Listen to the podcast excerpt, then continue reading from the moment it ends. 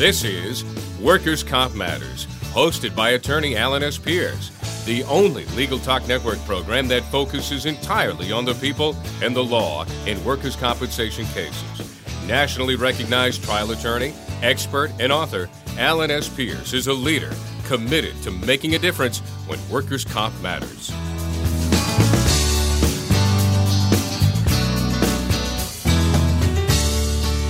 Welcome to Workers' Comp Matters here on the Legal Talk Network. This is attorney Alan Pierce. I'm with the law firm of Pierce, Pierce, and Napolitano in Salem, Massachusetts, where we represent injured workers in disputed and uh, workers' compensation claims. I'm here today with attorney Martin Buzz Schneider from the law offices of Martin Schneider PC. Buzz practices workers' comp law also in the Commonwealth of Massachusetts, and his firm represents primarily insurers and self insurers and companies in the defense of workers' compensation claims. On today's show, we're going to discuss an area that we haven't discussed on workers' comp matters before, and that is the liability of an employer for misconduct that rises beyond simple negligence or carelessness, but a type of intentional misconduct or serious and willful misconduct that might expose that employer to additional financial liabilities other than the mere payment of workers' compensation benefits by its insurer in cases where um, there is that degree of culpability or negligence. Before we begin, I'd like to thank our sponsors, CasePacer Practice Management Software, dedicated to the busy trial attorney. To learn more, go to casepacer.com and also to PI Now. Find a local qualified private investigator anywhere in the United States and visit PI.com. Buzz, welcome to Workers' Comp Matters. Well, thanks for having me, Alan.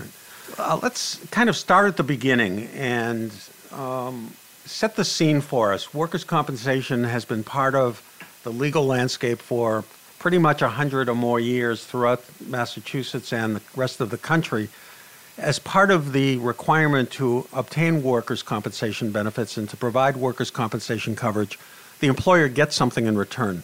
Could you describe what that sort of bargain is, the so called quid pro quo between workers' comp?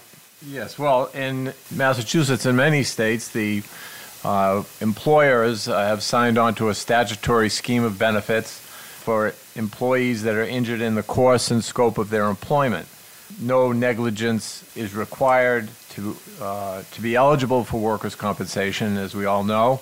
And uh, in exchange, the employer has the exclusive remedy that is, the uh, injured workers are unable to sue in tort uh, directly, in, in most cases, um, an employer for on the job uh, injuries. There are exceptions, but that is really the general scheme of workers' compensation. And if we were to really approach this topic on a, a more broad level, we could be talking about exceptions to the exclusive remedy uh, provisions of the workers' comp. And in a sense, we are going to talk about it a little more narrowly this in this edition, and that is the particular liability for an employer for a degree of misconduct that is just more than simple negligence or carelessness. Uh, every state, every jurisdiction that has a type of workers' comp law probably have provisions similar to, but in other ways different than what we have in Massachusetts. However, in Massachusetts, we have what's known as Section 28 of our workers' comp statute. Our statute is Chapter 152 of the general laws, and Section 28 is currently commonly referred to as the double compensation section. So let's visit that and kind of explain what it is because it is similar and parallel to many other states. Well, Alan, I think it's um, it's probably helpful to go back to the beginning. Our statute was uh, enacted in 1911, and I think within a year, uh, the legislature recognized that uh, an injured worker is going to give up their common uh, their common law uh, tort uh, rights against the employer in, in, this type of relationship. So there's no um, civil action, if you will, for pain and suffering if an employer acts negligently causing an injury. So, in recognition of that and the fact that injuries can be caused by the willful and wanton reckless conduct of an employer, our legislature here in Massachusetts enacted Section 28, which indicates that if an employer acts with serious and willful misconduct, either the employer or somebody regularly entrusted with the power of superintendence over an injured worker, that compensation would be doubled. That is, weekly indemnity benefits and medical benefits would be doubled, and that doubling benefit would be paid directly by the employer uh, to the insurer. In other words, the insurer would subrogate to the employer for that uh, doubling factor of Section 28. Okay, so let me let me see if I can get this straight. My client is injured under circumstances, and we'll talk about what those circumstances are with some case examples in a minute. But circumstances by which it is found that the employer engaged in the degree of serious and willful misconduct. So the injured worker has been getting $700 a week in weekly workers' compensation benefits, and the insurance company has paid $22,000 in medical benefits. And the injured worker is still collecting $700 each and every week because it's a serious long term disability. A finding is made of double compensation. Who pays my client? What does that company pay my client? And then how does that company get compensated? Well, in, in Massachusetts, um, by statute and by case decision, the um, doubling benefit, if you will, will be paid first by the insurer. The insurer is the primary payer under our statute of the Section 28 benefit. We have subrogation language in our Section 28 um, statute that allows the insurer to subrogate and collect that Section 28 benefit directly from the employer. And that was the original drafters of that section, and we know from recent case law in the uh, case that was done to protect an injured worker from an employer that either becomes bankrupt, defunct, runs away after a Section 28 verdict, and an employee is left with the inability to collect the doubling benefits. So the primary payer in our state is the insurer who has to subrogate against the employer for the return of the money. Okay, so if the employer is no longer either financially viable or even around, the insurer gets stuck paying for the employer's financial obligation? That's correct. And in, in Massachusetts, in, in CNA versus Saliski's case, I believe it was, that, that, that, that actually took place where the insurer attempted to argue that because of the penalty feel, if you will, of a Section 28 uh, decision or final finding, that uh, if the employer is no longer available to pay, pay that back, that the punitive nature of Section 28 really is gone and the insurer should be alleviated from paying the benefit. Um, and our Supreme Judicial Court said no, that the primary payer by statute is the insurer, regardless of whether the employer is still in existence. So, in my example, after a Section 28 award, the $22,000 in medical benefits that have been paid to doctors and hospitals the insurer would cut a check for that exact amount payable to my client. That's correct. And all of the weekly checks of $700 a week for whatever number of months or years would be totaled up, and he would get a check for that retroactive amount. For that retroactive amount and for ongoing benefits as well. So the 700 would turn into $1,400 a week. That's okay. correct. Now, we both know from our experience that the key language and the language that fosters the most litigation and causes the most controversy is the language of serious and willful misconduct. Let's let's break that down. Um, I think we all know what misconduct is, and serious is is also pretty commonly understood. I think the the real word of those three, serious, willful, misconduct, is willful.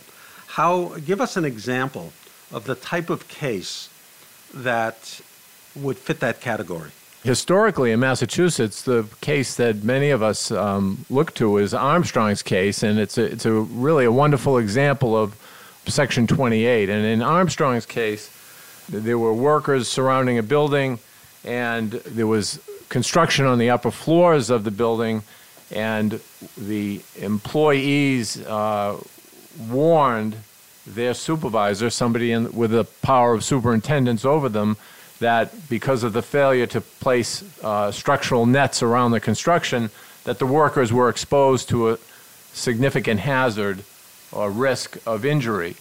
And in Armstrong's case, the workers were told either you go back to work or you, you can quit for the day and you won't be working here any, any longer. And unfortunately, we know what happened next. There was an accident where a tool fell off one of the upper floors of the building striking and uh, seriously injuring a, a worker on the floors below. So we have actual knowledge of a dangerous condition with a strong likelihood that serious harm or death would result, and you have an employer basically turning a blind eye and actually admonishing the uh, employees for speaking up. That's a, a, very a good example of what we're dealing here with Section 28. Yeah, I think other uh, courts have described the term as willful and wanton misconduct or conduct that is quasi-criminal in nature, which which gives rise to situations where the employer may have actually violated the law. Uh, the most common law that deals with worker safety is the OSHA regulations and safety rules. What is the effect of OSHA coming in after a serious injury, finding there were deficiencies in the safety protocols employed by the employer, give citations to the employer for serious misconduct that caused the injury? Is that conclusive evidence of serious willful misconduct that would support a double compensation claim? Well, in, in Massachusetts, an OSHA violation uh, is some evidence of um, serious and willful misconduct, but it is certainly not issue determinative if we're dealing with the accident uh, that that was being investigated. Certainly, if there's an OSHA investigation and a violation um, in accident one, and subsequently the same type of injury occurs at some point later uh, after that first injury, that's really the most dramatic um, example of a Section 28 case where OSHA has identified a serious condition and it's not corrected. And there could be other violations of law. I know, Buzz, you handled and defended uh, a very interesting, tragic, and many ways sad case involving uh, a young man, somebody, uh, what, 14, 15 years old. Uh, that was the country club case in the golf, uh, the golf cart. And uh, Give us a little idea of how the facts of that case, as they related to Section 28 and violation of law, was important. Well, in that case, Alan, that you're referring to um, involved the uh, child labor laws, and in Massachusetts, the violation of a child labor law is really prima facie um, evidence of section uh, violation of Section 28. And in the case that you're referring to, a young man, unfortunately, uh, did not have his driver's license. I believe he was 15 and a half years old, was operating a golf cart and uh, drove the golf cart to a building location where there was an incline, and it appeared that the cart was in forward mode instead of reverse, and he struck the building and was fatally injured. And the case really centered around whether or not a minor could operate a golf cart on a private way and whether that was a violation of the child labor laws. So there were many layers to that case, but um, clearly it sends a signal to employers in Massachusetts, and I'm sure similar jurisdictions have have statutory provisions protecting underage workers, and that's really you have a strict liability standard within Section 28. And I think one of the issues, if I remember correctly, is whether or not uh, the child he was allowed to work. Uh, he had the presumably had the proper permits to work at age 15. Uh, the child labor laws, I think, spoke about the operation of a motor vehicle, and the question is whether the golf cart qualified as a motor vehicle as defined in the statutes, and that that issue made its way up through the appellate courts, did it not? It did, and in, in Massachusetts, uh, one of the child labor law subparts indicates that a uh, minor cannot operate a motor vehicle of any kind. And that was a central issue in, in our litigation uh, at the appellate level. And it was determined that uh, a golf cart was a motor vehicle of any kind, even though it was used on private property. And that was really a break from past uh, decisions from our appeals court and SJC that indicated that an ATV vehicle or a snowmobile were not motor vehicles uh, in, in, in, insurance cases. So um, they tied the minor using a golf cart and said that the uh, motor vehicle provision would cover that, and that would really be a strict liability Section 28 violation. I think this is a good time to take a break. We will be right back after uh, a few words uh, with attorney Martin Schneider, and we'll finish our conversation regarding double compensation benefits for serious misconduct. CasePacer is the leading practice management software for today's workers' comp and plaintiff's attorney. Named one of the fastest growing companies in America by Inc. magazine, we've given attorneys and their staff the ability to work from anywhere on any device. By automating workflows and streamlining non revenue generating tasks, CasePacer enables firms to grow their practice at minimal cost.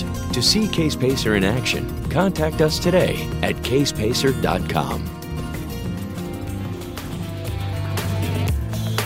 Does your law firm need an investigator for a background check, civil investigation, or other type of investigation? PINow.com is a one of a kind resource for locating investigators anywhere in the U.S. and worldwide. The professionals listed on PI Now understand the legal constraints of an investigation, are up to date on the latest technology, and have extensive experience in many types of investigation, including workers' compensation and surveillance. Find a pre screened private investigator today. Visit www.pinow.com.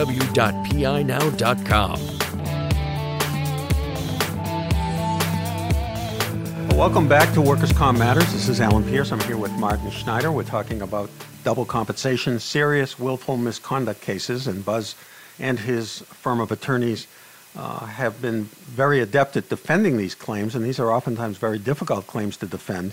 I can tell you from the perspective of the injured workers attorney, they are also difficult because we have a very high burden of proof. We have a very high standard of negligence that we have to prove basically intentional misconduct by an employer.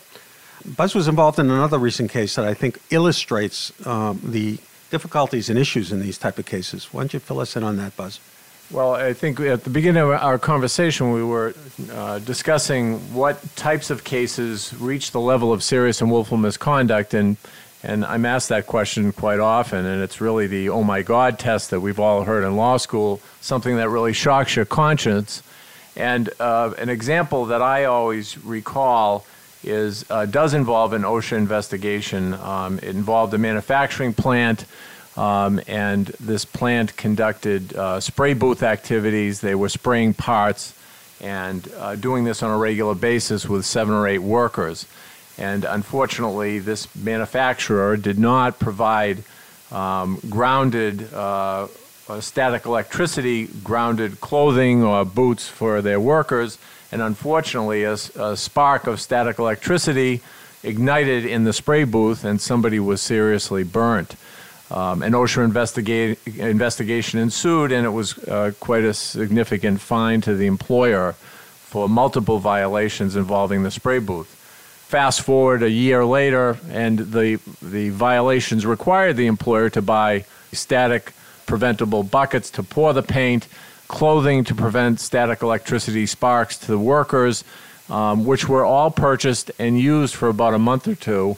And then um, the employer uh, determined that it slowed the work process down to use the static electricity buckets, and the employer clothing was not uh, distributed. And unfortunately, a year later, there was a similar static electricity spark fire, and somebody was seriously injured.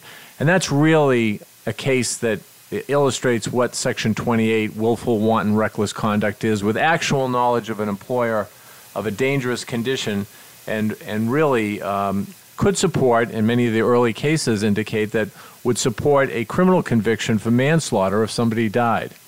And we all know that we are in business, unfortunately, because accidents happen. And uh, if, if employers and insurers want to control and limit their expense, exposure, and cost, the easy way isn't to wait until the accident happens. The the best way for everybody involved is to prevent that accident from happening. And unfortunately, accidents do happen, always will happen.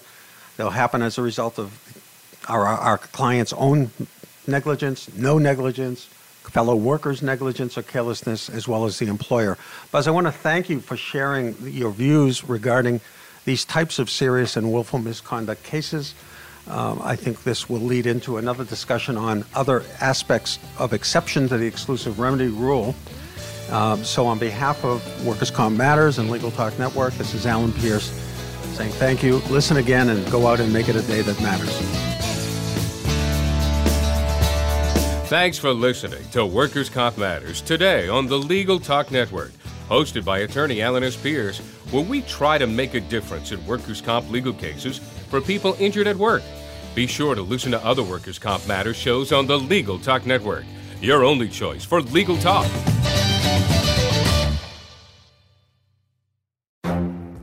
The Lunch Hour Legal Marketing Podcast, your resource for the tips and tactical advice you need to grow your business. Plus, keep up with the news and commentary you crave to stay one step ahead. It's hosted by me, Gyi Tsakalakis. And me, Conrad Saam. Every other week, we break down the issues holding back your marketing strategy and talk about the changes you need to be prepared for. Check out the Lunch Hour Legal Marketing Podcast wherever you get your podcasts or on YouTube.